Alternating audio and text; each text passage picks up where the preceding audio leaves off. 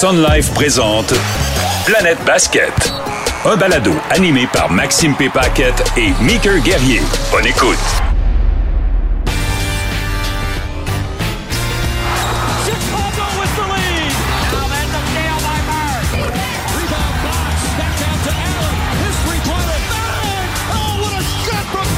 Planète Basket avec Maxime P. Paquette et Meeker Guerrier. Comme dirait M C Gilles, oh que oui! C'est Planète Basket. Bienvenue à cette autre édition de notre balado. Meeker Guerrier avec vous et Maxime P. Paquet. Maxime, salut! En très grande forme, Meeker? Je suis en grande forme parce que ça fait deux semaines ou presque que j'ai envie, en uh-huh. fait, juste une semaine, que j'ai envie de parler de basket. J'ai envie de parler du match des étoiles de la N B A. Ah oui, on, faut, va, euh, on va aborder cette disgrâce de la N B A. Mais en tout cas, il y, y a eu des Avec moments ça, de fun. Hein? Ah ouais, le match, oui. Le match, c'est une disgrâce. Le reste du week-end, on en reparlera. Bennedict Mathurin qui repart avec non pas un, mais deux trophées. Bravo à lui. On viendra là-dessus. On va également parler des propos de J J. Redick à l'égard de Doc Rivers. On sait que c'est le nouvel entraîneur des Bucks de Milwaukee. Les Bucks qui ne vont pas particulièrement bien, qui sont troisième dans l'Est, dépassés par les Cavaliers qui uh-huh. luttent. Cru. On va parler de tout ça et regarder la course au M V P, la course aux séries éliminatoires également, parce qu'on est dans le dernier droit, le dernier tiers de cette saison. Il reste environ une vingtaine de matchs à jouer pour la plupart des équipes. Euh, ça va être une fin de saison endiablée, Max. Ouais, le plus intéressant s'en vient. Ça passe vite, c'est incroyable. On en est déjà à ce moment-là de la saison. Puis de mon côté, j'interviewe Nathan Cayo, qui a joué les deux dernières saisons avec l'Alliance de Montréal et qui tente de faire sa place en G League tranquillement. Il a joué neuf matchs jusqu'ici cette saison en G League. League. On va lui parler de son expérience de ce côté-là. Est-ce qu'il peut forcer la porte de la G League et y demeurer? Et puis, l'explosion du trois contre trois aussi au niveau mondial. Ouais. Euh, ça va être aux Olympiques cet été, donc il y a une croissance de ce côté-là aussi. On parle aux gars de Areacourts qui sont dans l'événementiel et qui organisent justement des tournois de trois contre trois. Excellent, Max. Avant de commencer, il faut absolument remercier notre commanditaire euh, principal, la Sun Life. Sun Life présente Planète Basket. Un balado animé par Maxime P. Paquette et Meeker Guerrier. Bonne écoute. La Sun Life qui est notre support, notre socle et notre parrain, tout simplement, on peut le dire comme ça. Vraiment. Ou notre fée marraine, c'est comme tu veux. Ils sont totalement impliqués dans le basketball, puis on a la chance d'être dans leur giron, la chance qu'ils nous fassent confiance à chaque semaine. Donc, euh, ouais, merci à la Sun Life de propulser ce balado. Sans vous, ce serait impossible. Sun Life présente... Planète Basket. Bonne écoute. Max, on part ça tout de suite en parlant du match des étoiles de la semaine dernière. Mm-hmm. Mi-figue, mi-raisin? Non, pas mi-figue, mi-raisin. Non, non, je flippe des bureaux, je suis fâché pour plein de raisons. On va commencer par le positif. Ça ouais. a été un merveilleux week-end en termes de voir des stars, ouais. voir des vedettes, un week-end d'anticipation surtout. Mais le moment le plus excitant de ce week-end-là, c'était un seul joueur de la N B A et une joueuse de la W N B A qui ont donné le meilleur spectacle. Et c'était un moment extraordinaire pour le sport, pour le sport féminin, pour le basketball et pour le divertissement, tout simplement. C'était un concours de trois points entre Steph Curry, qui est la vedette incontestée des Warriors, mais aussi de la N B A, une des vedettes incontestées. Euh, le meilleur trente tireur de l'histoire de la N B A aussi, que ce soit la ligne de trois points ou de la ligne du centre ou presque, mm-hmm. que là, réécrit les livres des records. Puis lorsque Steph Curry est à la ligne de trois points puis qu'il prend trois points, tu le sais qu'il y a probablement trois chances sur quatre que ça rentre, même à des moments dramatiques, puis même si le tir est contesté. Et il s'en est pris, j'ai envie de dire il s'en est pris, mais bon, c'est pas vraiment ça. Il s'est mesuré à Sabrina Ionescu, qui est la meilleure franc-tireuse de la W N B A, qui a battu le record en compétition de trois points l'an dernier au match des étoiles avec trente-sept points. Et là, les deux se sont lancés un défi, se sont mesurés à la télévision nationale. D'abord, qu'est-ce que tu as pensé de cette compétition et de ce grand moment avant qu'on analyse vraiment la, la performance des deux joueurs? Ben, c'est une très bonne idée. Ça attire l'attention. Euh, c'est sûr que toute la fin de semaine durant, on se disait « Ah oui, il y a cet événement-là qui s'en vient. » Donc, il y avait une grande anticipation. Est-ce que Steph Curry allait être déclassé par une dame? Ça aurait fait une première dans l'histoire. Est-ce que Steph Curry allait maintenir son titre? Parce que c'était en marge du du vrai concours ouais. de trois points. Donc, ouais. on créait un nouvel événement à ce moment-là. On a eu droit à tout un show. Ça a été extrêmement serré. Ben oui, parce qu'il a fallu que Steph Curry entre, euh, je crois, quelque chose comme les neuf ou dix derniers paniers pour être sûr de l'emporter parce que Sabrina Ionescu a eu vingt-six points. Et pour donner une idée, les vingt-six points, c'est autant que Damien Lillard dans la finale ouais. du concours de trois points. Donc, elle se serait qualifiée pour la finale, puis elle aurait poussé la finale en prolongation si elle avait euh, participé à cette euh, compétition-là chez les gars. Vraiment, elle avait toute la légitimité d'être là. C'est l'une des meilleures tireuses d'élite au monde. Ça a été l'événement phare de la fin de semaine, du moins celui qui a attiré le plus d'intérêt, puis d'intérêt extérieur. Mais j'ai mes réserves à ce moment-là, Meeker, parce que pour moi... Hein? Ouais. Quoi? Euh... Attends, la fille se mesure au meilleur franc-tireur de tous les temps. Ouais. En plus, elle a décidé de le faire pas de la ligne de la N B A, ouais, de la ouais, W N B A, ouais, ouais. mais de la ligne de la N B A, donc ouais, même distance que Steph Curry. Puis elle arrive à égaler les gars. Puis pour toi, c'est pas l'événement, t'as des réserves. Ouais. En fait, j'ai des réserves sur la fin de semaine en entier. Ah, ben et là. Sur l'événement, parce que je me dis que, OK, le, le match des étoiles, c'est les vingt-quatre meilleurs joueurs de la N B A. Ouais. Pour moi, je veux les voir s'affronter. Je veux les voir. Là, je parle du match des étoiles, mais je parle aussi du reste de la fin de semaine. Je veux que la N B A m'offre ce qu'elle a de meilleur, puis que ce soit des affrontements. Là, il n'y a pas de pichou qui joue dans ces ouais. deux équipes-là. Il n'y a pas de mauvais joueurs. Donc, je veux voir les meilleurs contre les meilleurs. Et là, je, oui, je parle en gros du match lui-même, là, ouais. du match wow. du dimanche. Pour moi, du basket qui n'a pas de défense, c'est pas du basket. C'est ah un... oui, mais là, mais là on parle mais, de deux mais, choses mais, différentes. Mais, oui, mais ouais. je reviens quand même à, à l'événement trois points. Ce qui m'agace, c'est qu'on va vers l'extérieur pour amener du produit. On va chercher Sabrina ah, Ionescu ouais, okay. pour redorer le produit qui est de la N B A. Et la même chose pour le concours de dunk. On est obligé d'aller chercher Mac McClung dans la c'est G ça, League c'est ça. Pour amener de l'intérêt dans la N B A. Hey, je trouve ça intéressant. T'sais, tu comprends? Les deux événements qui sont des événements forts de cette fin de semaine-là ont été occultés par des éléments qu'on est allé chercher de l'extérieur, alors que c'est une ligue qui est hautement spectaculaire, qui devrait s'autosuffire. Ouais, ouais, OK. Je comprenais pas trop où tu t'en allais avec ça.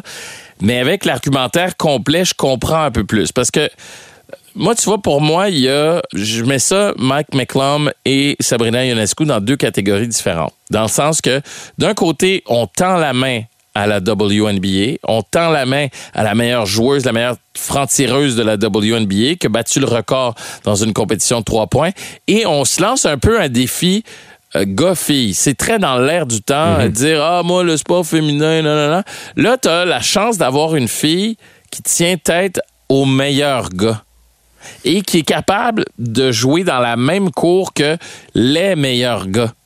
Elle est capable de tirer de la ligne de trois points de la N B A. Non seulement ça, elle va scorer autant que les gars. Puis c'était sa première compétition là, de, ah, oui. de, du genre. Moi, je vois ça comme on tend la main et on met en lumière la W N B A. Donc, je vois ça positivement, puis je me dis, ça n'a rien enlevé au concours de trois points lui-même. Les gars ont quand même pu, les meilleurs de la N B A, ont quand même pu se mesurer les uns aux autres. Ça n'enlève rien. On fait un ajout. C'est euh, la cerise sur le sundae, si tu veux. J'aime ton point. Je me questionne toutefois sur l'essoufflement potentiel de cet événement-là aussi, parce que là, c'était l'aspect nouveauté qui nous intéressait. Sabrina Ionescu contre Steph Curry, les femmes contre les hommes. Est-ce que les femmes peuvent battre les hommes sur leur propre terrain? Et là, ça a passé tout près, donc il y a un gros engouement. Euh, peut-être que l'année prochaine, Sabrina Ionescu l'emporte, puis là, on va en parler encore plus. Il va y avoir un buzz incroyable. Mais si, lors des cinq prochaines années, c'est Steph Curry qui l'emporte, est-ce que ça va être encore aussi intéressant? Est-ce qu'il va y avoir un buzz aussi intéressant à l'entour de l'événement? Là, après l'affrontement, on laissait planer que Steph Curry pourrait aller chercher de l'aide, que Ionescu pourrait aller chercher de l'aide. Donc, on laissait planer des noms potentiels comme Klay Thompson, comme Damien Lillard et comme Caitlin Clark, qui est la nouvelle sensation de la N C A A et qui devrait être en W N B A l'année prochaine. Donc là, oh oui, il va y avoir un intérêt de ce côté-là aussi, mais dans cinq à dix ans, est-ce qu'on va avoir fait le tour de cet événement-là? Puis là, je parle dans cinq à dix ans, mais ça peut être dans deux à trois ans. On se tanne vraiment rapidement de tout, avec notre attention qui diminue tranquillement à cause de nos cellulaires, là, mon point de vue éditorial ici. Mais les codes d'écoute de la fin de semaine du match des étoiles en témoignent. On rejoint la moitié de l'auditoire que l'on atteignait il y a vingt ans, et ça a été un déclin régulier d'année en année. Est-ce qu'on devra aller chercher d'autres solutions à l'extérieur de notre produit en N B A? De l'autre côté, oui. Mac McClung, pour moi, ça, c'est un problème. C'est un problème parce que là, tu vas chercher un autre gars de la G League, qui est déjà sous le giron de la N B A, puis tu tends pas vraiment la main, en fait. C'est que tu vas te servir d'un gars qui est venu te dépanner l'année dernière, qui revient te dépanner et défendre son titre, ce qui, très, ouais. ce qui est très correct. Il mais fallait c'est le faire, pas... il fallait le réinviter. C'est lui le champion de titre, t'as raison. C'est ça, dans la N B A. Mais en même temps, c'était pas dans un concours qui est à côté. C'était dans le concours officiel. Et c'est là où moi j'ai de la misère. Puis quand tu dis on, on regarde à l'extérieur de la Ligue... C'est moderne, on sous-contracte. Oui, puis parlons-en justement. Pourquoi on était obligé d'aller chercher un Mac McClung l'année dernière puis cette année? C'est parce que les vedettes, ils vont plus. Et pourtant, on avait un Jaylen Brown cette année. On aurait pu se ah, dire, OK, été... lui, il va redonner ah, ses lettres Dieu. de noblesse à cet événement-là. Puis peut-être que l'année prochaine, d'autres gars vont embarquer. Mais il s'est tellement planté, le gars, que je pense pas que les joueurs vont vouloir davantage participer ben, au ça. concours de dunk l'année prochaine. Ben, c'est ça que je trouve dommage. Parce qu'on va chercher une vedette. Tu te dis, ce gars-là devrait être capable d'être spectaculaire puis de montrer des trucs vraiment le fun puis très hot. Puis tu te dis, écoute, quand il a essayé le, le dunk comme Dee Brown. Ouais, Dee Brown, ouais. Moi, je trouve, parce que moi, quand j'ai vu Jaylen Brown, le numéro sept, Dee Brown avait aussi le numéro sept, champion de dunk, puis en match, Jaylen Brown est capable de manœuvres ben oui. flamboyantes puis spectaculaires. Puis là, tu te dis, le gars arrive, il fait patate en finale, mais complètement patate. Manque de synchronisme sur son dunk. C'était mauvais. Mais le, c'est une le, question de... Le terrain en L E D qui était ouais. autrement très spectaculaire puis qui apportait ouais. quelque chose, mais là, le, le timing était pas bon. Le, tra- le terrain se transforme dans à l'ancien terrain des Celtics de Boston, mais après, tu sais ouais. que ça aurait dû avoir lieu. Donc, le synchronisme était vraiment pas là. Non, puis j'ai trouvé ça dommage. Il aurait peut-être même pas dû être en finale du concours de dunk. Je pense qu'on l'a laissé passer parce que ouais. c'était Jaylen Brown. Ouais, puis je trouve ça dommage parce que, comme tu dis, les autres joueurs de la N B A vont regarder ça, puis eux qui ont déjà peur justement pour leur ego, pour leur réputation, pour leur héritage, d'aller participer à ce concours de slam dunk. J'ai juste trouvé ça vraiment plate puis vraiment dommage parce que Mac McClung méritait de gagner, mais pour moi c'est une victoire en demi-teinte. Il n'y a jamais eu de concours, tu sais. Ah non, je, je revisionnais plate, plein là. de concours de dunk encore cette semaine, puis c'est incroyable comment on n'est pas choyé. Le, le dernier vraiment vraiment bon, c'est deux mille seize ben oui. entre Aaron Gordon. Aaron Gordon. Zach Levine. C'était exact. incroyable. Chaque dunk de ces deux gars-là aurait mérité des cinquante, là, des notes parfaites. Ouais. Et là, depuis ce temps-là, oh, ça périclite, ça descend. Puis si bien que justement, depuis deux ans, on était obligé d'aller chercher Mac McClung en G League. Et bravo à Mac McClung, là, il fait vraiment des dunks. Puis ouais. je, je le vois s'entraîner. Il s'entraîne pour avoir de l'impulsion. Pour... Mais, ouais, mais c'est pas un joueur de la N B A. C'est ça. On devrait redorer cet événement-là. Puis qu'il y ait ouais. des joueurs de la N B A, peut-être plus LeBron James, là, il est rendu à un certain âge, mais des gars qui dunkent dans des matchs comme des fous. Ben, c'est, c'est ça, parce qu'on n'a jamais vu autant de dunks dans ouais. des parties, des dunks aussi spectaculaires. Sauf que là, tu viens de le nommer, là, j'ai envie de dire Voldemort, là, du concours de dunk. Faut en parler de LeBron James. Parce que selon plusieurs analystes, puis moi... C'est, c'est depuis qu'il a refusé. Ben, c'est que... ça. Puis moi, je suis d'accord avec cette analyse-là. Il y a Stephen A. Smith qui l'a énoncé il y a quelques jours. Moi, je suis d'accord avec cette analyse qui roule depuis un bout de temps. C'est à partir du moment où LeBron James a dit « Moi, je vais plus », ben, les autres vedettes de la N B A se sont dit bah, « C'est plus nécessaire ». Puis c'est dommage parce que il y a des légendes qui sont nées du Slam Dunk Contest qui n'ont pas nécessairement gagné de championnat, mais dont on se rappelle, comme Dominic Wilkins. Tu sais, le, le double pump euh, reverse dunk, on s'en rappelle tous, tu sais. Michael Jordan, Jordan a fait sa, ben oui. sa légende grâce au concours euh, de dunk. On a évoqué Dee Brown, mais Cedric Ceballos, Spud Webb, Nate Robinson. On a eu plein de joueurs qui ont fait leur légende grâce Ils à ça. Ils voulaient prouver Kobe qu'il était Bryant. le meilleur dunker de la ligue. Ben Kobe oui. Bryant a été, puis on dirait que maintenant, c'est comme, bah non, on va se traîner les pieds, on est là juste pour jouer. Puis ce qui nous amène justement au match en lui-même, soporifique.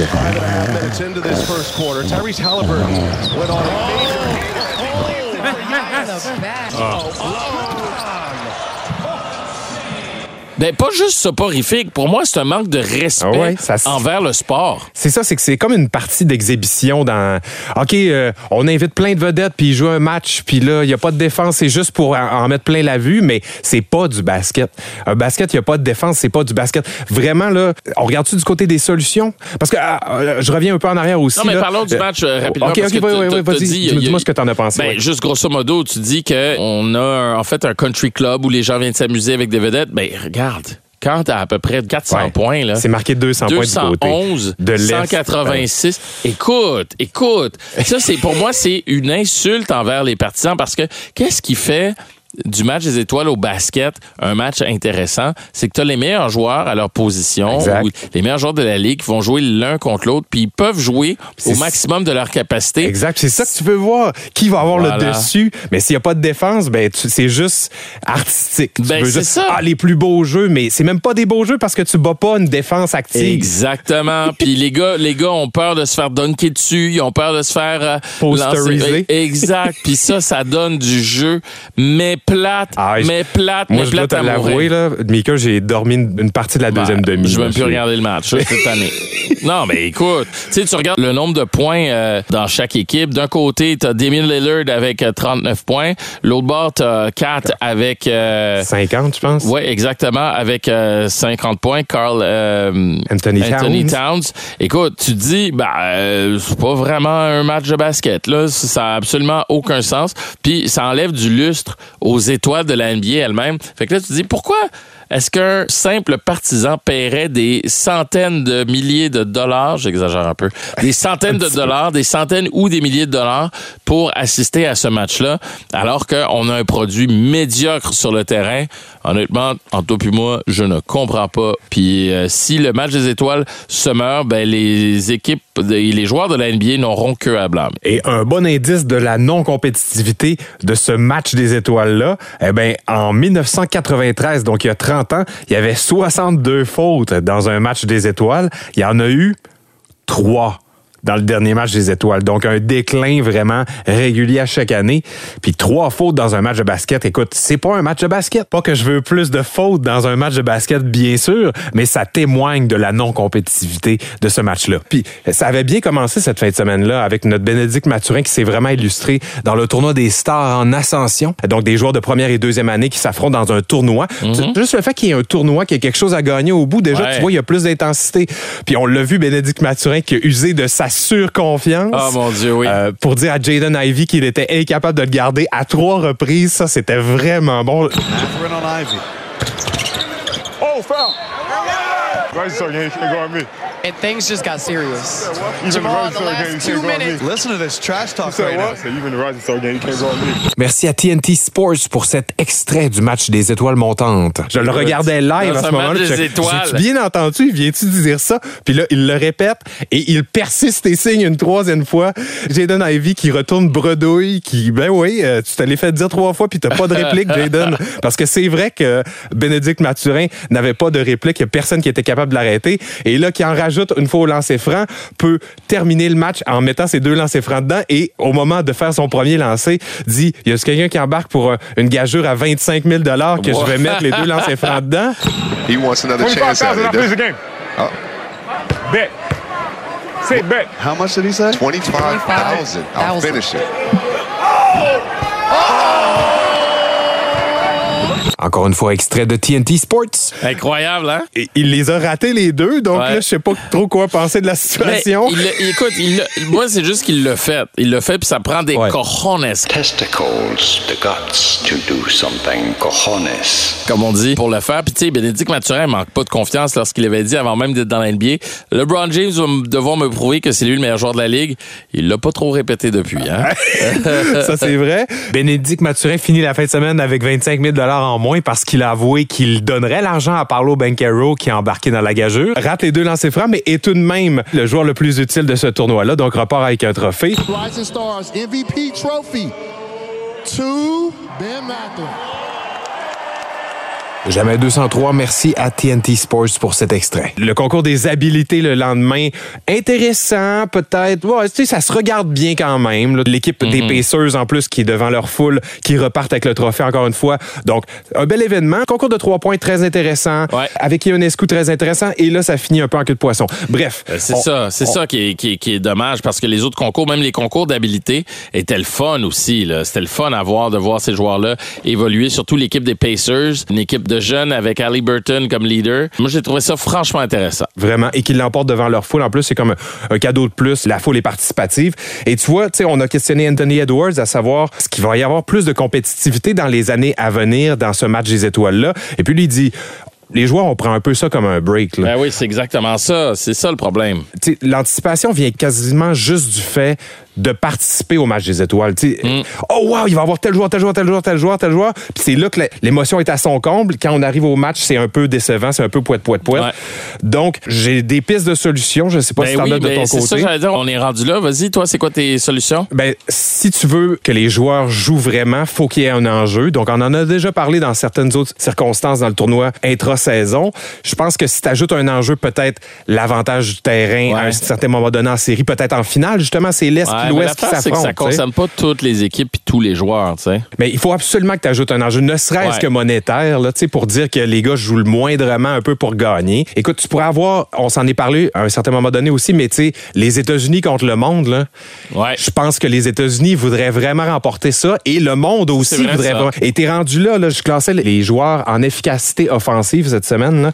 Puis les cinq premiers joueurs de la Ligue en efficacité offensive, ce Viennent sont de des internationaux. Exact. Shai Gilgeous-Alexander, Giannis Antetokounmpo, Joel Embiid, qui là est blessé, ouais. Nikola Jokic et Luka Doncic, donc les cinq internationaux. Mmh. Ensuite, t'as cinq Américains, tu sais. Donc, ouais, ouais. tu sais, dans les dix premiers, c'est cinq cinq, là. Puis ensuite, t'as une domination assez outrageuse des États-Unis qui ont neuf des dix prochains ouais. entre dix et vingt. Ce qui fait que le cinq partant, le plus fort, Il est, est international exa- en ce moment. International, comme tu dis, ouais. Donc, c'est sûr que si tu fais un match États-Unis contre le monde, les États-Unis vont absolument vouloir gagner. Mais là, vont-ils accepter que ça, ça se fasse? C'est ouais. une autre chose. Puis est-ce qu'ils vont prendre leur meilleure équipe ou est-ce qu'il y a des joueurs qui vont refuser l'invitation. Moi, je verrais bien un, un tournoi avec une autre équipe, tu sais, oui. une équipe de jeunes, par exemple, comme on a fait à la Coupe du monde de hockey il y a quelques années. Ça pourrait être le fun de voir des joueurs de moins de vingt-trois, vingt-quatre ans, une équipe euh, All N B A, puis une équipe de joueurs internationaux, puis on se fait un mini-tournoi durant ce week-end-là. Oui, puis ça marche très bien du côté des jeunes, donc pourquoi pas? Puis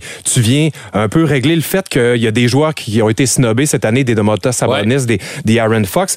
Ben là, tu crées peut-être une quatrième équipe, là, une équipe de jeunes, puis ouais. une autre équipes qui s'ajoutent, des équipes plus réduites, U S C B. C'est sûr. Oui, oui, oui. Ça serait une piste de solution. Aussi, dans les événements eux-mêmes, comme le concours de dunk qui est plus aussi intéressant, peut-être un concours de un contre un. J'ai entendu cette, cette oh, hypothèse-là. Ouais, c'est pas fou, ça. Puis, un, un petit tournoi, un contre ouais, un, là. Ouais. Premier euh, à cinq points, là. Oui, là, les joueurs n'auraient comme pas le choix de participer. Là. T'es ouais. seul contre un autre joueur, avec la règle qu'ils ont droit à un maximum de trois dribbles, parce que ouais, sinon, ouais, ça serait ouais, de l'isolation ça. Pendant dix ouais, ouais. minutes jusqu'à temps qu'il y ait vraiment un champ libre. Ouais. Mais bref, j'ai trouvé que c'était une piste de solution intéressante qui pourrait faire que la compétitivité reviendrait d'elle-même par le fait que ben là ils, ils sont Avec seuls pour se le, faire valoir. Le tournoi puis les paris qu'il y aurait là pour des joueurs un contre un, puis celui qui gagne là aurait vraiment, ça ajouterait à sa légende.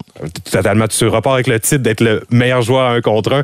Écoute, si ça avait existé dans le temps de Michael Jordan, pas oh mal sûr Dieu. Que Michael aurait voulu être ce gars-là. Là. Mais je sais pas si la compétitivité est encore aussi présente à l'intérieur des joueurs. Ils sont maintenant. rendus tellement tous chum et tellement tous riches, ils veulent pas se blesser, ils font attention, mais tu te demandes l'honneur est où là-dedans, les amis? On se bat pourquoi? En tout cas, c'est une question qui est intéressante, puis surtout des solutions qui sont intéressante. Là-dessus, on fait une petite pause puis on parle ouais. de Doc Rivers dans un instant? Oui, mais pas avant d'avoir jasé avec Nathan Cayo, le Lavallois d'origine qui a joué les deux dernières saisons avec l'Alliance de Montréal et qui tente de faire sa place parmi les plus grandes ligues du monde. Il a joué neuf matchs en G League cette année. On lui jase et on revient tout de suite après ceci.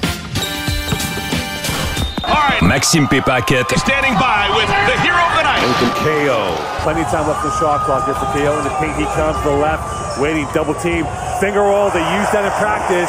And it worked to perfection. Il a grandi à Laval, est originaire d'Haïti, a joué à Lucien Pagé, à Jean de Brébeuf, a joué cinq ans à l'université de division un Richmond, en N C A A, a joué par la suite deux ans pour l'Alliance de Montréal, ainsi qu'un an en Pologne. Et il tente maintenant de faire sa place dans les plus grandes ligues du monde, a joué neuf matchs cette saison en G League. J'ai nommé Nathan Cayo. Comment vas-tu? Je vais bien, merci et vous? Oui, très bien, merci. Tu as eu une année fort occupée. Si on retournait juste après ta saison de l'Alliance de Montréal, comment ça se passe? Parce que l'année passée, tu as joué en Pologne. Comment tu as su que tu allais jouer en G League? C'était une décision que j'avais prise avec mon épouse. On a accueilli notre premier enfant ensemble le trois août.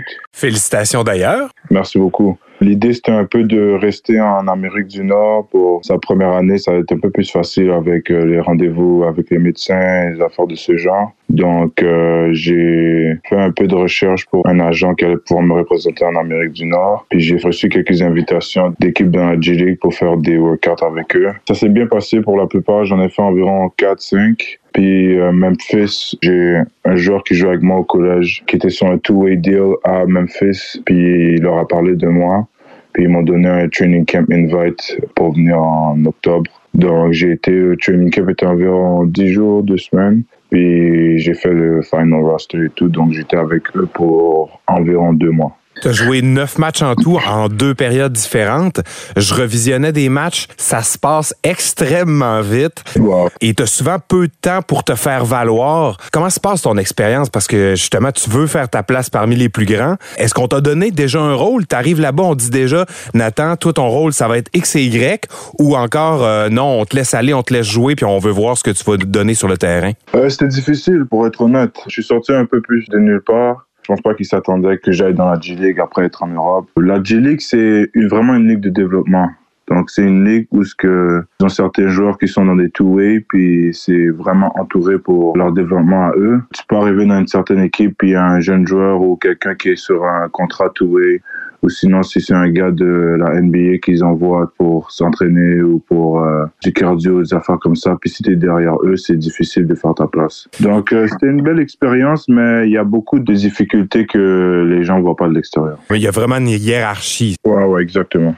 Est-ce qu'on te donne des indications? Est-ce qu'on te dit, Nathan, on te verrait dans ce rôle-là? Si toi, t'as, t'as atteint cette ligue-là puis à y demeurer, c'est dans ce rôle-là ou c'est toi qui as à évaluer ça? Alors moi, je pense qu'il y a un trou que je pourrais combler à tel endroit. C'est ça que je vais essayer de montrer de mes facettes de jeu. Ouais, ben, donc, quand ils t'évitent dans le training camp, c'est sûr, ils recrutent selon ta position. Puis après ça, quand l'équipe est faite, bon, il y a un peu une hiérarchie et tout, euh, mais pour les gens qui n'ont pas vraiment un gros nom ou qui ne se sont pas fait repêcher au draft, c'est un peu plus, je dirais pas de la chance, mais beaucoup de choses doivent arriver pour que tu puisses faire ta place. Donc, si quelqu'un se blesse ou si un des gars qui est sur le two-way retourne dans l'équipe de N B A, donc il y a un peu plus de minutes qui se libèrent pendant des périodes internationales où certains joueurs vont jouer pour euh, leur équipe euh, nationale. Il y a des minutes qui se libèrent dans Donc, euh, il faut que beaucoup de choses arrivent, comme je dirais que les étoiles soient alignées mm-hmm. et tout. Donc, c'est ça qui est vraiment difficile dans la G League. C'est une ligue vraiment de jeunes. Il y a beaucoup, beaucoup de jeunes dans cette ligue-là. Donc, euh, c'est à ça que ça ressemble. Là, t'es de retour chez toi à Montréal.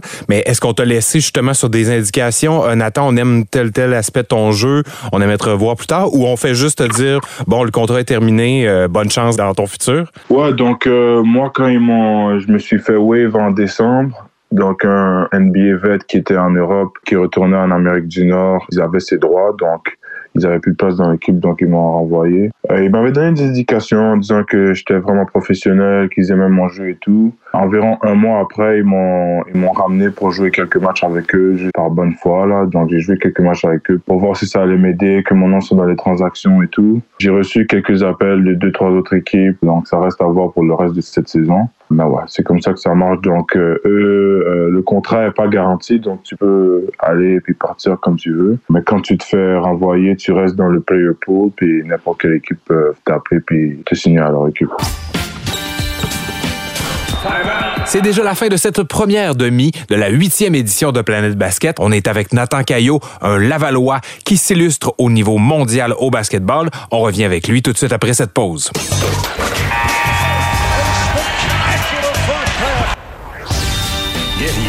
Paquette, Planète Basket.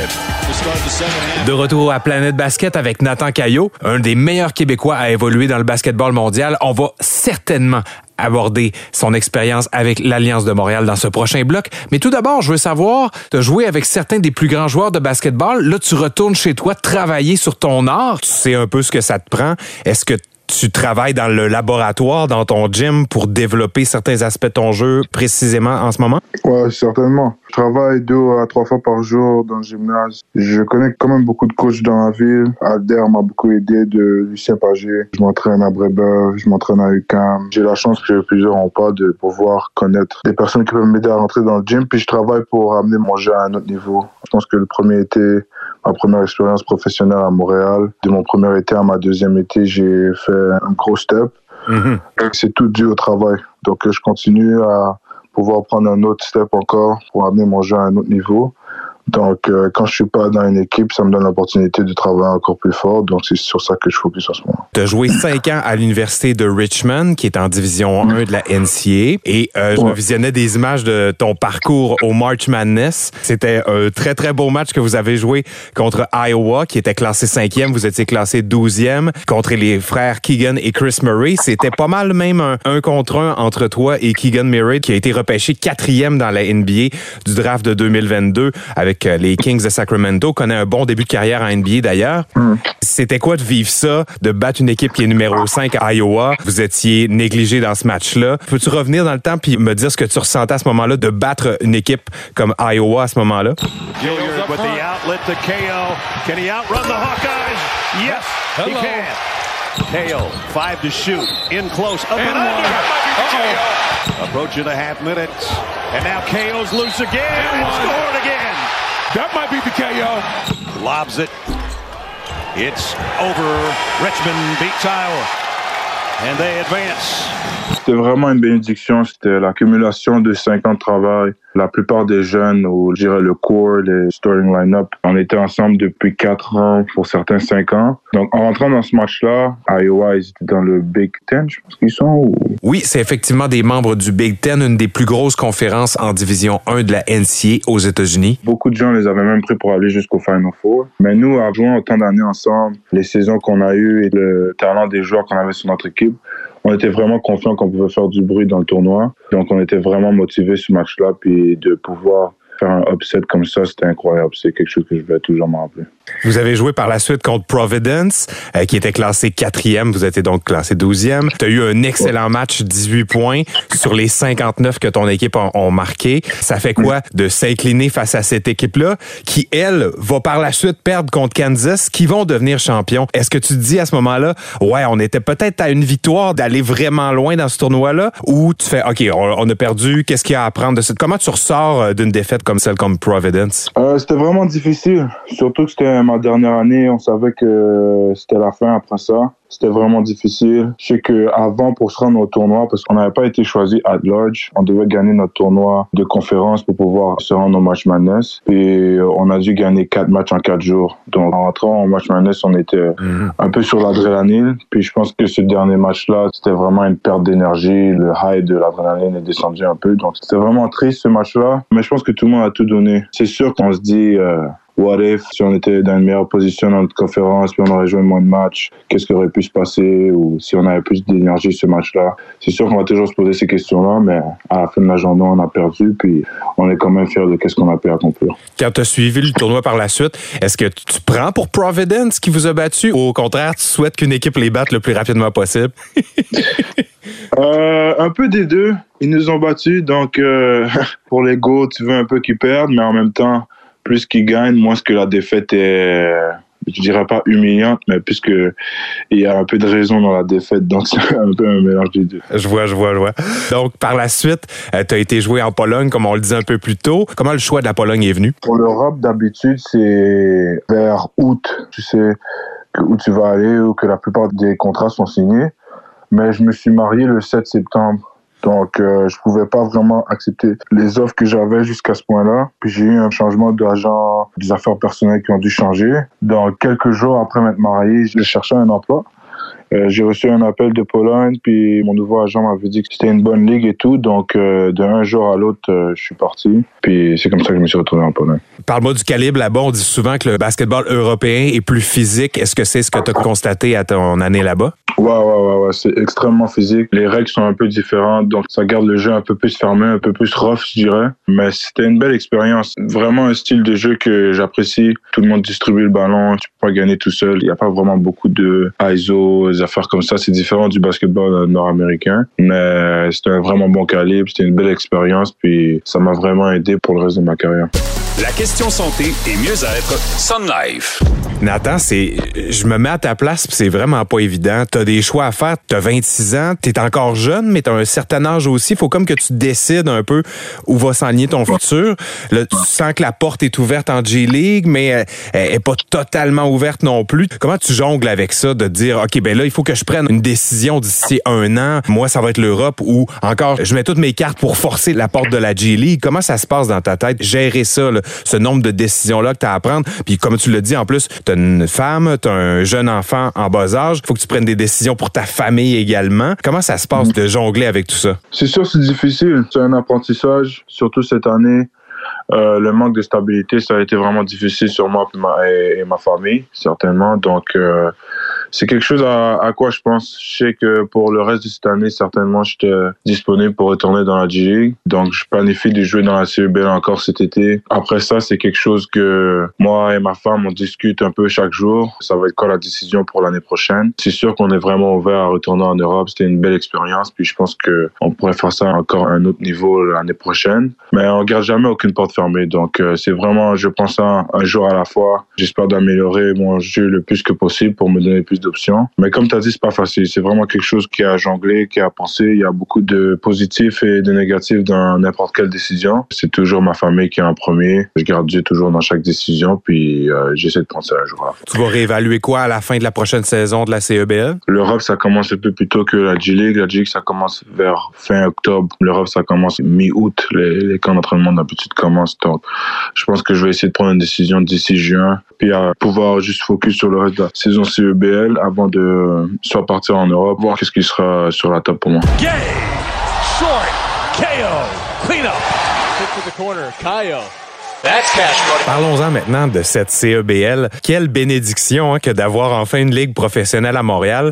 J'imagine que toi-même, ah. il y a trois ou quatre ans, tu pensais même pas que ce serait possible. Ça fait quoi de jouer professionnel à la maison devant les tiens? Comme je dis depuis deux ans, c'est vraiment une bénédiction. C'est un rêve. Je me rappelle quand j'étais à ma dernière saison aux États-Unis puis que j'ai reçu un appel des représentants de Montréal. Je pensais que ça allait être une opportunité euh, incroyable, surtout de commencer ma carrière là-bas. De pouvoir retourner pour les étés, que ce soit même pas juste à Montréal, mais juste au Canada pour plusieurs joueurs professionnels canadiens. C'est vraiment une chance incroyable.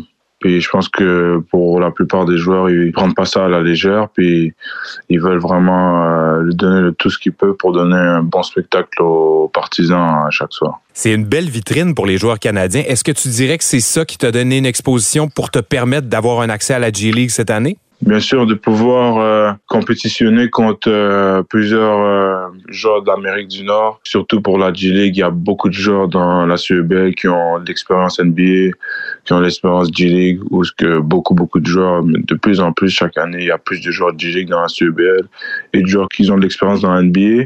Donc, de pouvoir bien jouer contre eux, c'est sûr, ça a énormément aidé pour euh, la G League, juste pour mon résumé en général. Donc, ouais, c'est une belle opportunité pour les Canadiens de pouvoir compétitionner contre Euh, certains des meilleurs joueurs au monde. Et puis c'est le fun, en tant que partisan, je te le dis, là, c'est, c'est le fun en tabarouette d'avoir une grosse équipe à Montréal, de, d'avoir du calibre professionnel, de vous voir jouer. Puis j'y vais avec une expérience personnelle. Moi, je suis allé voir le match d'ouverture de l'Alliance il y a deux ans et je vous avais mmh. vu. Puis j'étais pas certain du calibre. J'avais regardé la finale précédente de la C E B L puis le Elam Ending. J'étais pas certain de voir le positif de ça. Mais rapidement, mmh. j'ai été conquis par l'Alliance de Montréal, par le fait qu'il y ait plusieurs Québécois au sein de l'équipe. Et mmh. entre la première et la deuxième saison, c'est fou comment t'es ressorti du lot. T'étais un joueur correct la première année, mais qui sortait pas du lot. Justement, il y avait d'autres Québécois qui prenaient un peu plus leur place que toi. Puis en deuxième année, tout de suite, on t'a remarqué.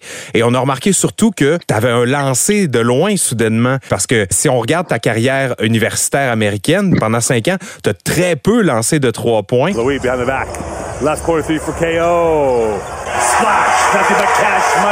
Qu'est-ce qui s'est ouais. passé entre ta première et ta deuxième année pour que soudainement tu deviennes un redoutable tireur de l'extérieur? Euh, c'est le travail. C'est le travail, euh, la confiance en soi, la confiance en Dieu. Avant de partir aux États-Unis, j'étais connu pour mon tir de l'extérieur. Quand je suis arrivé aux États-Unis, c'était un peu plus une question de rôle. C'est quand il y a plusieurs gros noms sur ton équipe, tu veux faire qu'est-ce que tu peux pour aider l'équipe à gagner. Puis mon rôle, c'était pas vraiment ça. C'est sûr, après plusieurs années de pas avoir pris autant de tirs, c'est-à-dire ça affecte la confiance, ça affecte euh, tes habiletés. Mais quand je suis retourné en Pologne, c'était ma mission de pouvoir vraiment retourner à moi-même, de jouer comme je jouais depuis que j'étais jeune. Donc j'ai mis énormément de temps dans le gymnase euh, supplémentaire aux pratiques que j'avais déjà. Puis quand je suis arrivé pour la deuxième saison, j'étais vraiment prêt à pouvoir montrer tout le travail que j'avais mis. Donc euh, c'était une belle expérience. Les coachs m'ont donné l'opportunité de pouvoir euh, me prouver, puis montrer cet aspect-là de mon jeu. C'est ça que je veux continuer à faire, juste continuer à m'améliorer, puis chaque année devenir meilleur. Dans le basket moderne, un grand joueur n'a pas le choix d'avoir un lancer de l'extérieur. Ouais, ouais, ben oui, c'est la direction que ça va. Avec Stephen Curry qui a un peu révolutionné le basket, euh, maintenant, c'est vraiment rare, même pour ceux qui jouent en position cinq ou position de centre, de pas tirer de trois points. Donc, euh, c'est quelque chose qui est vraiment euh, primordial maintenant pour jouer au plus haut niveau. À part si tu joues un certain rôle ou que tu es incroyablement athlétique, euh, le tir, ça commence à devenir euh, quelque chose que tu peux pas t'en passer. C'est quelque chose qui était important pour moi, puis c'était bien de pouvoir euh, le prouver que c'est quelque chose que je peux faire l'été passé.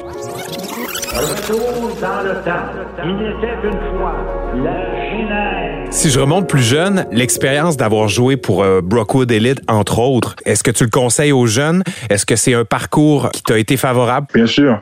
Ça, avec Brookwood Elite, c'était une belle expérience. Selon moi, c'est le meilleur programme A U au Canada. Puis c'est vraiment spécial, de plus que c'est originaire de Montréal. Tu joues dans les plus gros tournois aux États-Unis, contre la meilleure compétition au monde à cet âge-là. De pouvoir donner l'opportunité à des Canadiens, et spécifiquement à des Montréalais, de pouvoir se mesurer contre euh, les meilleurs jeunes du monde, surtout devant des centaines de coachs division un. C'était quelque chose qui a changé ma carrière. Beaucoup de c'est une belle expérience, puis je le recommanderais certainement à les jeunes de cet âge-là qui sont du niveau, de vraiment s'essayer, puis d'aller voir euh, leur calibre contre les meilleurs jeunes au monde. Et puis, euh, le programme de Pagé aussi, c'est incroyable le nombre de bons joueurs québécois qui sont sortis de là. Qu'est-ce que tu peux me dire? Est-ce que c'est le coaching ou c'est le fait qu'il y a tellement de bons joueurs qui vont à cette école-là que tout simplement, ça se développe? Le succès, je dirais, c'est l'éthique de travail, puis vraiment le sentiment de famille. Moi, j'étais juste là pour une année. Puis comme je vous ai dit, euh, la plupart du temps, je vais m'entraîner à, à Pagé pendant que je suis ici. Le directeur du programme, Alder, j'ai une vraiment bonne relation avec lui. Puis c'est vraiment cette année-là, puis avec Brébeuf aussi, mais surtout à Pagé, c'est là que j'ai vraiment changé mon éthique de travail, que j'ai compris c'est quoi de vraiment travailler fort. Ils font un excellent travail en gardant les jeunes disciplinés, en leur montrant c'est quoi travailler fort. Puis je pense que ça aide euh, certainement à le succès. C'est sûr qu'il y a beaucoup de talents qui se sont rendus là-bas, mais c'est vraiment grâce à Alder puis à la structure qu'ils ont mis en place que euh, ça a donné beaucoup de succès. Samuel Chaput, Elijah et Jeffé, Ernst Laroche, t'es là, Samuel D'Alembert, t'es là. Plusieurs gros noms étaient à Pagé, donc euh, la liste, je sais qu'il y a un mur de renommée et tout. Ouais. Je, un workout là-bas cet après-midi, mais beaucoup de jeunes joueurs, même pas juste masculins, mais féminins aussi. Il y a Sarah Tebiazic qui est à V C U. Énormément, énormément de jeunes là-bas qui jouent au plus haut niveau au monde. Là. Un conseil que tu donnerais à un jeune toi-même, mais aussi à un jeune qui grandit aujourd'hui? Euh, de travailler fort. C'est sûrement un conseil que tout le monde dit, mais vraiment, si c'est ta passion, si tu trouves du plaisir là-dedans, de vraiment travailler fort, que si tu te rends à un certain niveau, puis tu trouves du plaisir dans essayer de t'améliorer un peu à chaque jour, le reste, ça va juste venir. Donc, de vraiment travailler fort, trouver du plaisir dans le travail, puis essayer de prendre ça un jour à la fois, devenir un peu meilleur aujourd'hui que tu l'étais hier. Très bien dit. Et toi, c'était qui tes idoles? Est-ce qu'il y avait des Québécois dans tes idoles, en fait? Euh, mais c'est sûr que j'entendais beaucoup parler de plus jeunes joueurs québécois qui ont percé Division un, même jusqu'à la N B A. Quand j'étais à Pagé, j'entendais souvent parler de Samuel D'Alembert. Mais Kenny Fréchiri, que c'est une des personnes qui m'inspire beaucoup, que j'ai développé une relation avec lui en devenant plus vieux. Ernst Laroche, avec qui j'ai eu la chance de jouer. Kémy aussi, qui était une légende quand j'étais un jeune à Montréal. La liste est vraiment longue, mais plusieurs joueurs qui m'inspiraient quand j'étais jeune, j'ai eu la chance de développer une relation avec eux. Puis c'est un peu ça que je veux faire pour les jeunes, moi aussi. Je sais que les joueurs comme Alain Louis, Elijah, Luc Dort certainement, et Bennedict, Chris Boucher, tous ces joueurs-là, je pense que le plus important, c'est vraiment d'inspirer la prochaine génération, de voir que tout est possible, que des jeunes comme eux, des mêmes coins, ils ont réussi à se rendre vraiment loin au, au basket. Donc, c'est vraiment ça, un des plus gros buts. Et puis, vous, vous êtes en train, justement, de donner l'exemple pour les prochaines générations. Ce que, peut-être, mmh. la génération d'avant, je dirais, de Chris Joseph, n'ont pas nécessairement eu l'exemple devant eux. Euh, ouais, lui, lui, c'était par ses cousins, par son frère, et cetera. Ouais, Mais... ouais, ouais. Mais là, maintenant, il y, y, y a un, un bassin de bons joueurs qui ont donné l'exemple dont tu fais partie. Euh, ça doit être vraiment cool d'être dans ce renouveau-là du basketball canadien, non? Moi, ouais, je pense que c'est vraiment spécial qu'est-ce que la C E B L fait au Canada, puis d'avoir une équipe au Québec aussi. Je pense que ça donne la chance de voir beaucoup de visibilité pour les joueurs canadiens. Comme tu as dit, c'était beaucoup plus difficile pour les joueurs comme Chris Joseph et tout. Ça avait l'air d'un rêve un peu impossible. Et eux, ils ont été capables, à partir de rien quasiment, de pouvoir se rendre au plus haut niveau. Mais pour nous, je pense que c'est plus une continuation. De plus en plus de jeunes joueurs vont en division un aux États-Unis, ou même ceux qui restent à l'université au Canada avec la C E B L, avec le draft, où ils doivent recruter seulement des joueurs canadiens qui jouent dans les universités canadiennes. Ça donne une opportunité pour beaucoup de talents qui n'ont pas pu se rendre division un de pouvoir se prouver. Je pense qu'on a beaucoup, beaucoup de talents au Canada.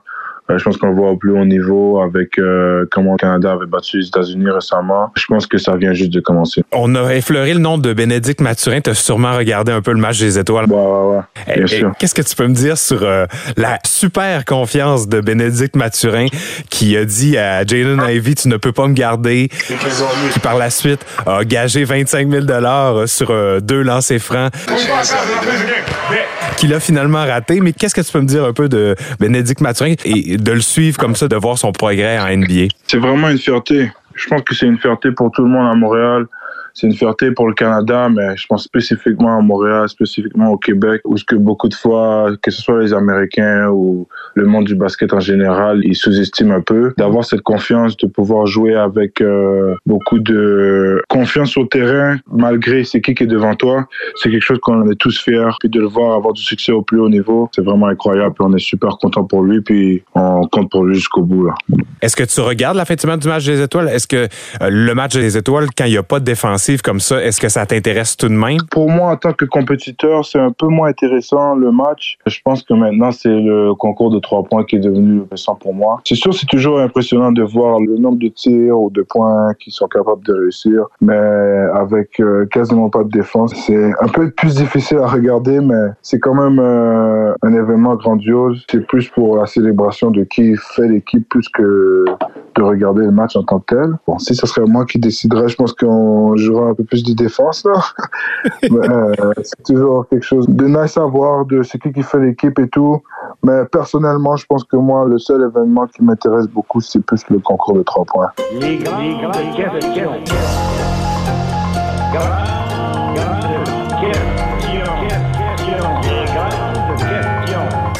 J'ai une question qui est une question au hasard. Ça vient du jeu Les Grandes Questions qui est disponible dans les librairies s'il y en a près de chez vous, mesdames et messieurs. Et donc, la question qu'on a pigée au hasard aujourd'hui, Nathan, c'est quelle cause te tient le plus à cœur? La cause de ce qui se passe en Haïti. Je suis d'origine haïtienne. Beaucoup de maltraitance qui se passe dans le pays. Puis c'est un pays qui est vraiment négligé. Beaucoup de corruption qui se passe aussi. Donc... Euh de pouvoir montrer de la visibilité pour les gens là-bas qui sont en train de souffrir. Je sais qu'on a une très grosse diaspora au Québec et un peu partout en Amérique du Nord. Donc, c'est une des causes qui me désole beaucoup. J'essaie de voir comment je peux aider. Je sais que mon église et plusieurs personnes qui sont dans mon entourage, euh, ils travaillent vraiment euh, fort là-dessus pour essayer de voir comment ils peuvent aider le pays. C'est de voir comment on peut aider Haïti. Je pense que c'est un pays avec beaucoup de potentiel. Puis c'est une des causes qui me tient beaucoup à cœur. Et tu aides à faire briller cette cause-là aujourd'hui en en parlant. Le top cinq des meilleurs joueurs de tous les temps de Nathan Cayo. Nathan Cayo, si je te demande ton top cinq de joueurs de la N B A de tous les temps. Tous les temps, Michael Jordan. Michael Jordan. Bien sûr, LeBron. LeBron James. Kobe. Kobe. Et trois, je dirais Larry Bird, Larry Bird, Magic Johnson. Irvin, Magic Johnson. Oh, fait que c'est assez old school, là. Ouais, ouais, ouais. Je pense que ça va sûrement changer dans les prochaines années. Je pense que euh, la façon que Jokic joue en ce moment, The Joker, Nikola Jokic. Luka Doncic. C'est vraiment jeune, puis son impact euh, dans la N B A est déjà quasiment inhumain. Mais pour maintenant, ça serait ces cinq-là. Je pense Kobe, LeBron, Michael, c'est mon top trois euh, certainement. Puis je pense Larry Bird, la façon que son tir a révolutionné le basket, puis Magic Johnson, comment il a vraiment apporté le show au monde du basket. Ce seraient les deux autres que j'ajouterais à mon top cinq. Et est-ce qu'un Shai Gilgeous-Alexander peut éventuellement faire sa place dans ton top cinq? Bien sûr, il en fait partie. Shai Gilgeous-Alexander!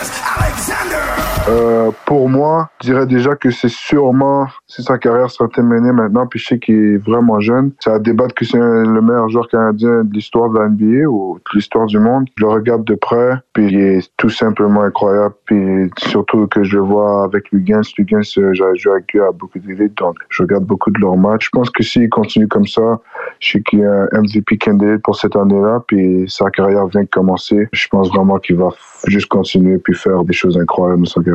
Toi, ton idole N B A quand t'étais jeune, c'était qui? C'était Kevin Durant. Donc, j'étais vraiment mince quand j'étais jeune. Puis, comme j'ai dit, je lançais beaucoup de tirs de l'extérieur. Puis, Kevin Durant, il est vraiment mince. Puis, il lance très bien le ballon. Donc, c'était mon idole quand j'étais jeune. Ton éveil du basketball, il est venu de où? Est-ce que tu as un souvenir particulier de la première fois que tu as eu connaissance de ce sport-là?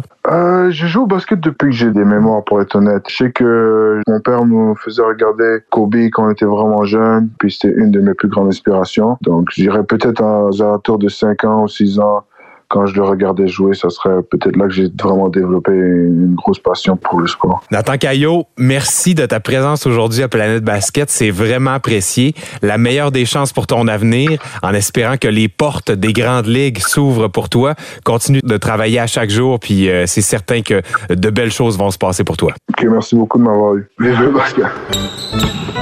Planète Basket.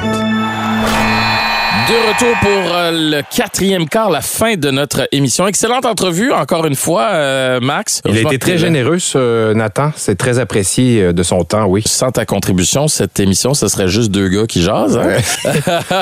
Ça pourrait être intéressant aussi, mais oui, j'aime bien qu'on puisse découvrir des personnages importants de notre basketball canadien ou québécois. Oui, puis qu'on ait du contenu. Maintenant, je veux te parler d'un événement qui s'est passé cette semaine dans la N B A, pas directement sur le terrain, mais dans les médias. C'est l'ancien joueur J J. Redick, qui est une vedette de la télédiffusion, en bon français, du basketball de la N B A. Il a joué pour plusieurs équipes dans sa carrière. C'est quand même une très longue carrière pour J J. Redick. Il a joué dix-sept saisons dans la N B A, sept avec Orlando. Il a joué avec les Clippers quatre ans, avec Philadelphie, les soixante-seize ers, la Nouvelle-Orléans, Milwaukee, Dallas. Une très belle carrière pour J J. Redick. Un spécialiste du trois points. Voilà. Pas une méga vedette, mais un joueur sur lequel on pouvait compter pour des tirs de trois points. Maintenant, il est euh, analyste donc euh, à la télé, ça fait déjà plusieurs années, et il avait, euh, disons, beaucoup de choses à dire sur Doc Rivers, entre autres que Doc Rivers échappe toujours à la critique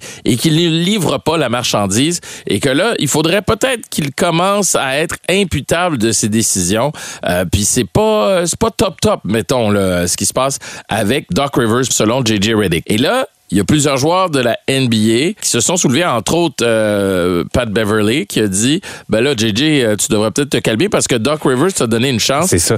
Ses meilleures années, J J. Redick, c'est avec les Clippers lorsque Doc Rivers était là et qui lui faisait vraiment de la place. Donc, c'est bizarre que J J. Redick se retourne comme ça contre son ancien coach étoile. Ouais, sauf que je peux pas dire que je suis totalement en désaccord avec J J. Redick, ben oui. Parce que depuis le championnat avec les Celtics de Boston en deux mille sept deux mille huit... You know, Doc probably has the most Hall of Fame players he's coached. He has about twenty to twenty-one Hall of Famers under his belt. He's done coached that much talent and only has one championship on the given. Extrait du Instagram de Gilbert Arenas. Ça commence à faire très, très longtemps, euh, ben, ces équipes n'ont jamais remporté une finale de conférence, alors qu'il a été entraîneur avec Boston encore euh, ouais. quelques années, mais surtout avec les Clippers, avec et, également et Philadelphie, ben oui. Et des équipes de Lob City là, avec les Clippers. Là, on avait euh, entre autres Chris Paul, on avait également euh, Blake Griffin, DeAndre Jordan, DeAndre Jordan qui était en pleine forme. On avait Jamal Crawford euh, aussi. On avait une équipe à tout casser qu'on voyait remporter des championnats. Ils n'ont jamais rempli les promesses. Même pas passé proche. Et à Philadelphie, Même chose avec Joel Embiid, on n'est pas passé proche non plus. C'est ça, il n'a pas entraîné des, des équipes de fond de classement, là, Doc Rivers. Il hérite toujours d'équipes qui sont présumées pouvoir gagner un championnat. Et on l'a déjà dit, cette statistique-là, mais dans l'histoire de la N B A, douze fois, une équipe a perdu une série lorsqu'elle menait trois à un. Et trois de ces fois-là, c'est Doc Rivers qui était aux commandes. Donc, il a réussi ça, à amener ses colle. équipes en série. Mmh. Il a réussi même à les faire compétitionner en série. Mais lorsque les coachs adverses font des changements, Doc Rivers n'est pas capable, lui aussi, de faire ajuster ses joueurs et réussit donc à se faire remonter plus souvent qu'à son tour. Et ça, ça colle, cette réputation-là, à tel point que depuis qu'il est arrivé à Milwaukee, ça se passe pas bien. On va se le dire clairement. Quatre victoires, sept défaites, alors que cette équipe-là avait une fiche gagnante, près de sept cents.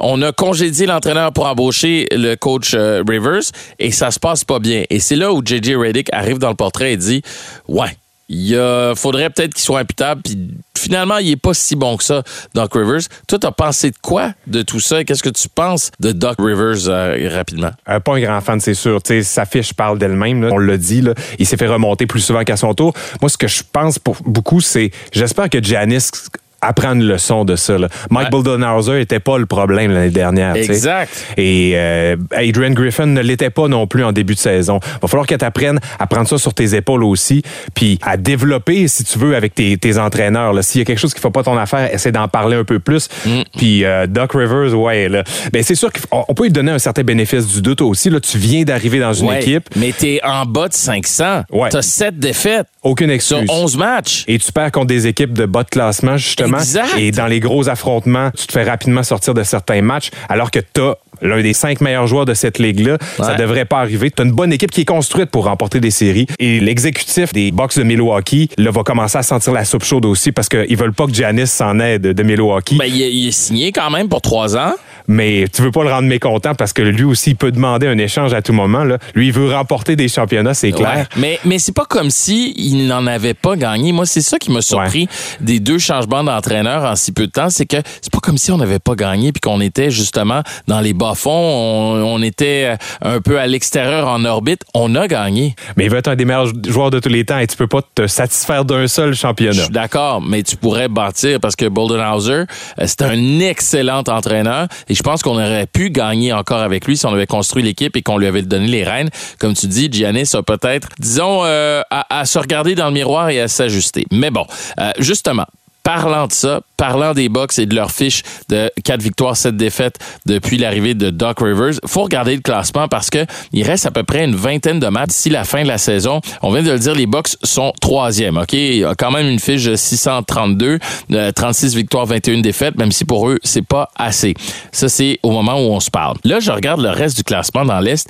On a commencé à voir vraiment certaines surprises, mais aussi une équipe en particulier, les Celtics, s'éloigner. Mm-hmm. Je veux même pas aller du côté des Celtics parce que c'est vraiment la meilleure ouais, équipe pour moi de la N B A depuis le début de la saison. C'est le titan à battre. Du moins du côté de l'Est, là, ils, ils font classe à part, ils sont seuls de leur bord. Ils ont eu quelques déconvenues dans la saison, mais vraiment le cinq partant le plus intéressant. Première surprise pour toi, moi je te le dis, les Cavaliers. Tout à fait, je les voyais pas là. Ils ont réussi à être deuxième au classement dans l'Est sans Darius Garland et sans Evan Mobley qui était blessé. Et là, ils sont de retour. Donc, ça laisse présager qu'ils vont être vraiment dangereux jusqu'à la fin de la saison. En fait, je vois les quatre premières équipes avoir des chances, c'est-à-dire Celtics, Cavaliers, Bucks, Knicks.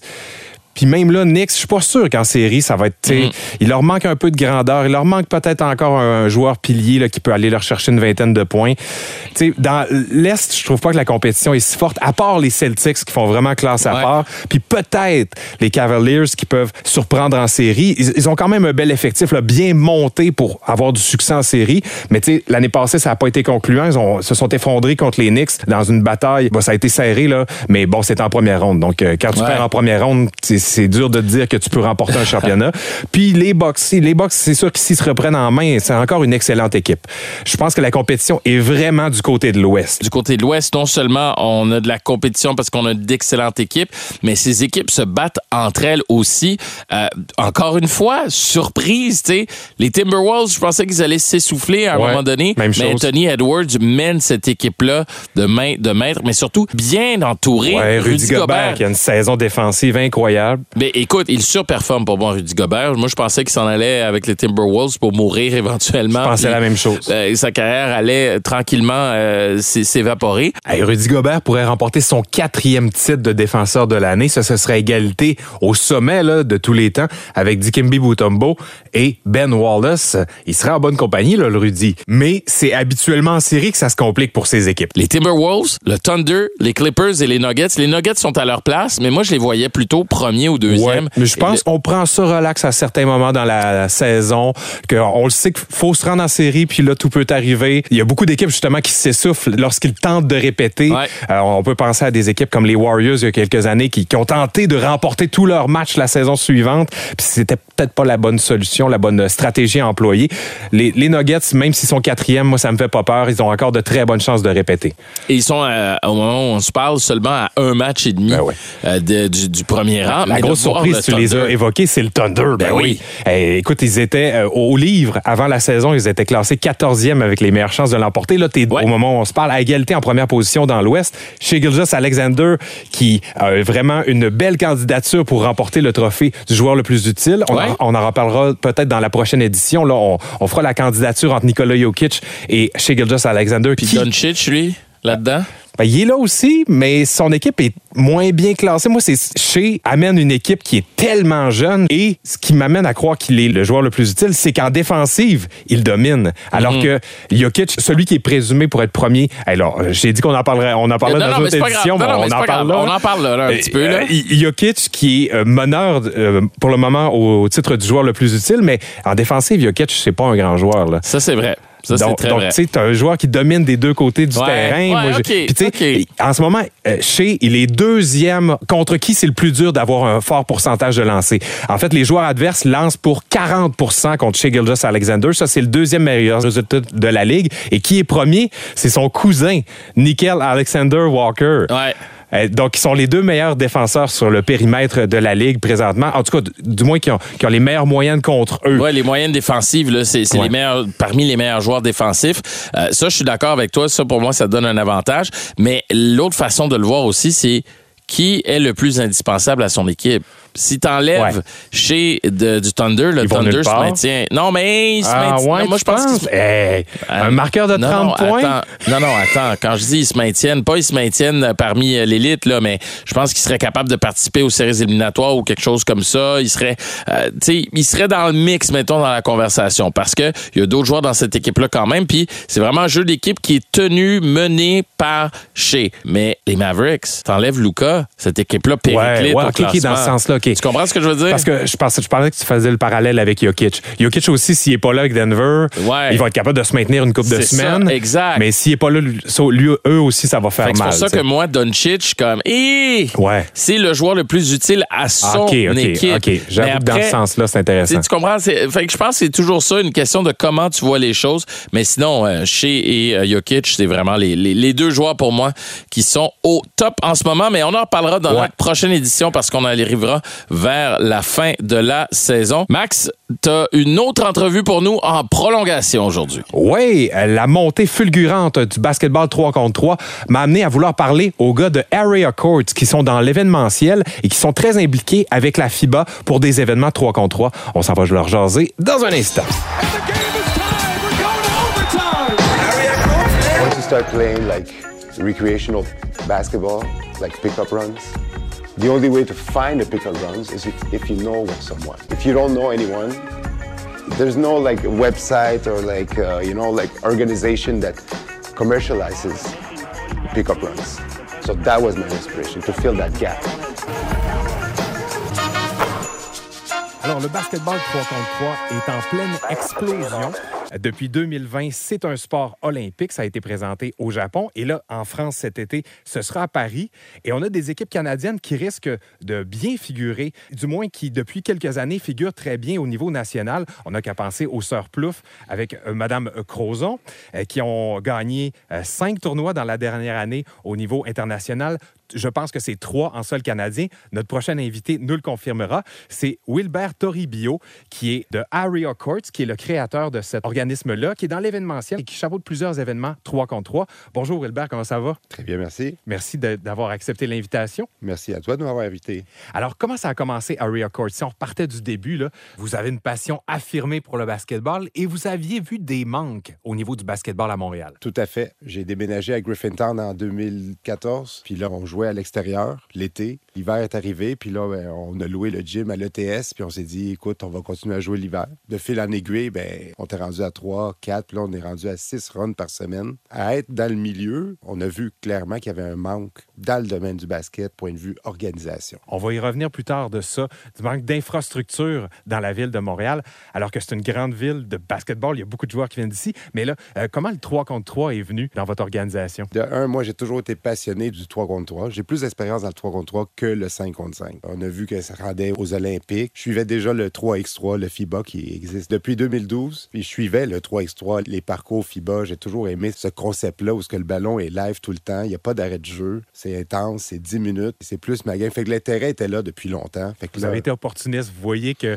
y avait un engouement qui allait venir aussi avec les Olympiques. Oui, bien sûr.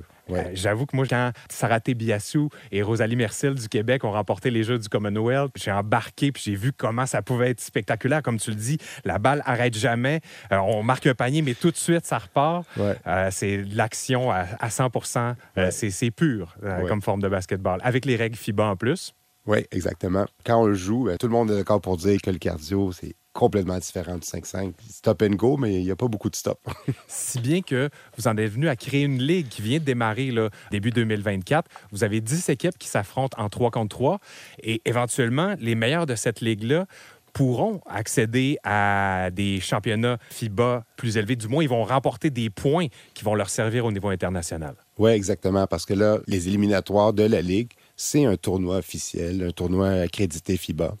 Et la façon que les, les points FIBA fonctionnent, dès que quelqu'un participe à un tournoi qui est accrédité FIBA, bien, il y a des points qui sont cumulés. Comment ont été choisies les équipes? Est-ce que c'est monsieur, madame, tout le monde qui pouvait inscrire son équipe?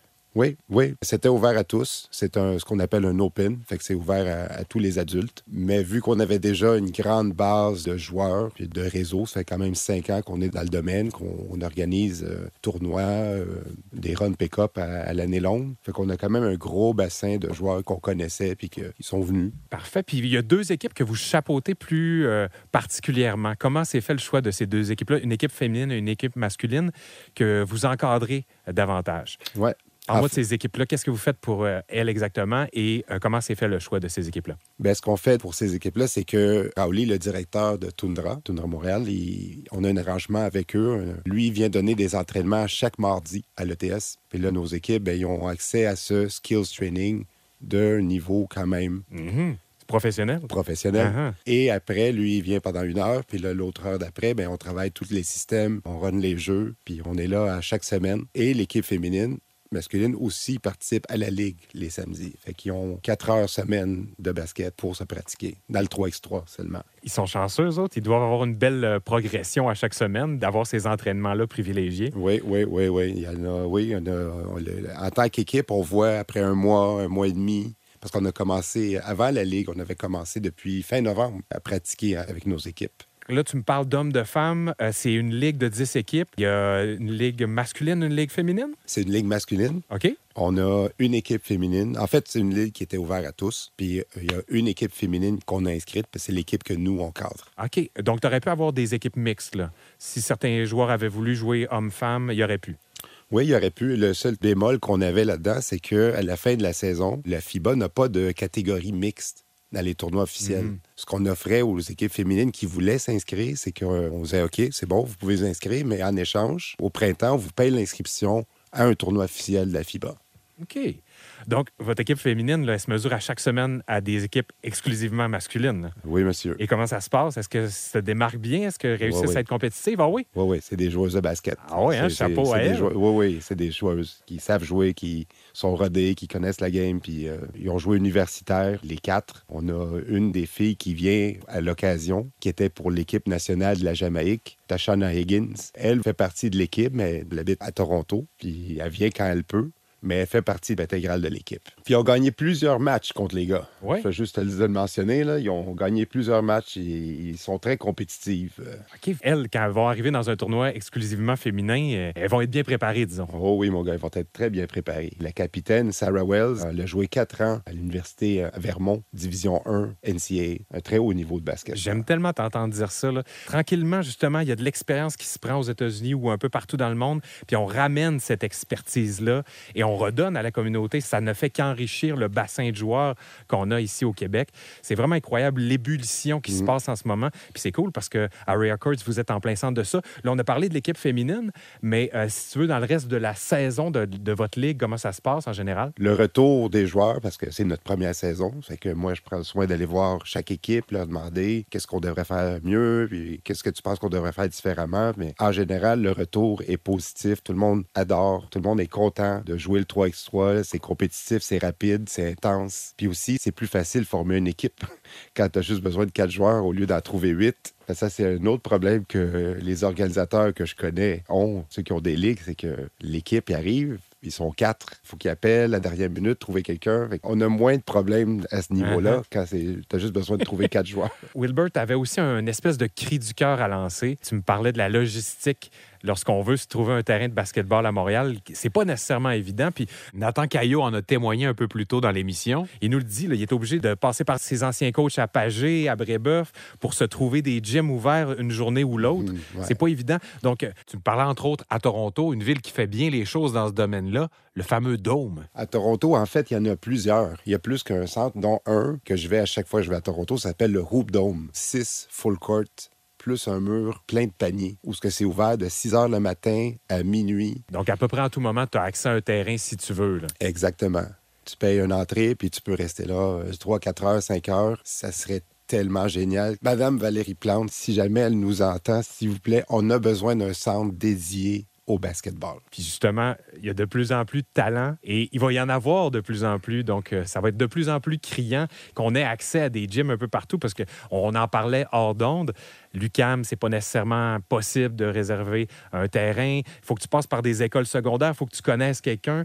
Oui, il y a certaines ligues qui sont dans des gymnases. On parlait d'une ligue Eke-Rec, euh, Ariel Kinclair, qui organisait une ligue qui évolue au cégep du Vieux-Montréal. Mais ça, justement, il y a un nombre de terrains limité, un nombre de, de plages limitées. Donc, ouais, un appel ouais. aux politiques à ouais. nous aider à créer des complexes où il y aurait plusieurs terrains de basketball accessibles pour monsieur, madame, tout le monde, ainsi qu'aux joueurs euh, qui ont plus d'expérience, qui sont dans des équipes professionnelles, et cetera, qui voudraient avoir plus de temps pour pratiquer parce que, également, on s'en parlait hors onde, la toundra n'a pas nécessairement accès au centre Pierre Charbonneau à tous les jours pour pouvoir pratiquer parce que même eux autres font appel à toi pour euh, avoir plus de temps de jeu dans des euh, différents gymnases à Montréal. Oui, c'est vrai. Et en parlant de la toundra, je voudrais juste souligner le fait que j'aime réellement leur implication communautaire qu'ils ont. Ils sont réellement généreux de le, leur temps. Comme Raouli qui vient chaque semaine, tous les mardis, il nous charge pas. Il est à l'heure, il est là à chaque mardi. C'est des trucs qui démontrent qu'ils sont là pour les bonnes raisons. Puis ils travaillent avec beaucoup d'organismes euh,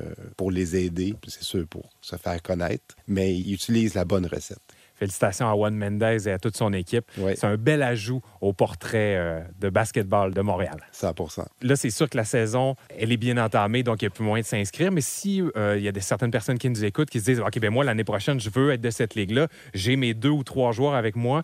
Puis je pense qu'on pourrait être compétitif. » Le meilleur moyen de vous rejoindre à Areacourts, c'est euh, à quel endroit? Sur notre page Instagram, Areacourts, ou euh, notre site web, Areacourts. On est là, on est très facile à trouver. Si la ligue est finie, elle finit là, le seize mars, le tournoi officiel, mais on reprend au mois d'octobre. OK. Donc, les inscriptions devraient être à peu près quand pour euh, la, la saison qui repart en octobre? Septembre. Septembre? OK, septembre. Parfait. Fin août, fin août, septembre, ça va être, les inscriptions vont être ouvertes. Donc, Areacourts, A R E A C O U R T S. On a parlé que vous étiez impliqué dans le trois contre trois, Wilbur, mais vous voulez vraiment agrandir vos tentacules. Il y a des tournois trois contre trois un peu partout au Québec, et là, vous, vous travaillez conjointement avec eux. Dans quel but? Bien, dans le but, un, de la conscientisation. Il y a des personnes qui organisent déjà des tournois trois contre trois année après année, mais qui ne sont pas nécessairement approuvé F I B A. Fait qu'on les guide pour les amener là, justement, pour qu'ils puissent donner une chance aux joueurs d'avoir un autre stop où ils peuvent participer et cumuler des points. Comme en deux mille vingt-cinq, ce qu'on veut faire, c'est un tour. C'est un format officiel de la F I B A où ce que faut faire au moins trois villes différentes. Puis un peu comme en Formule un, bien, celui qui a le plus de victoires à travers tous les stops, bien, c'est lui qui est le gagnant. Puis là, on parle avec Basketball Québec, on essaie d'amener ce tour-là qui mène justement au championnat québécois. Puis de là, le gagnant peut aller au championnat national. On va, de par le fait même, rendre ça intéressant pour les joueurs, qu'il y a un but ultime qui est intéressant. Puis ça va fort probablement relever ton niveau de compétition aussi. Bien parce sûr. Que le monde, en sachant Bien qu'il sûr. y a un but ultime, qu'il y a un ouais. but de se rendre au Canadien, et cetera, ouais. c'est sûr qu'il y a d'excellents joueurs qui vont vouloir venir participer à ces compétitions-là. C'est sûr que le niveau va augmenter, c'est officiel. Justement, cet été, on est les hôtes du championnat québécois le huit juin. Qui va être au Collège Antique. S'il y en a qui ont manqué la Ligue, bien, ils ont encore la chance de prouver que c'est les meilleurs, bien, ils peuvent venir au championnat québécois. On les attend. Wilbert Toribio, merci beaucoup oui. de ta visite. Ça a été fort apprécié. C'est bon. Merci à vous de m'avoir reçu. C'est réellement apprécié. Écoute, Max, c'est déjà tout pour nous. Ben oui. Ça passe, ça passe donc. Pour... Ben, il me semble qu'on aurait eu encore euh, du stock pour une quinzaine, une vingtaine de minutes, certainement. On Et aurait pu encore. décortiquer l'Ouest au complet. Mais vous avez compris, on a fait un tour rapide. On y reviendra dans deux semaines. C'est déjà tout pour nous. Merci d'avoir été là, Max. Merci encore. Grand plaisir, mon cher. À dans deux semaines. À dans deux semaines. Et d'ici là, vous pouvez nous écrire sur nos différentes euh, plateformes euh, Planète Basket à commercial hotmail point com ainsi que sur nos comptes Instagram respectifs. Moi, c'est facile. C'est à commercial Meeker, M-E-E-K-E-R, Guerrier sur toutes les plateformes. Et toi, Max? Maxime P. Basket. Maxime, pas de E. Alors, n'hésitez pas à nous rejoindre, nous donner vos idées de sujets, à nous raconter ce qui se passe sur votre parcelle de cette Planète Basket. Sun Life présente Planète Basket, un balado animé par Maxime P. Paquette et Meeker Guerrier.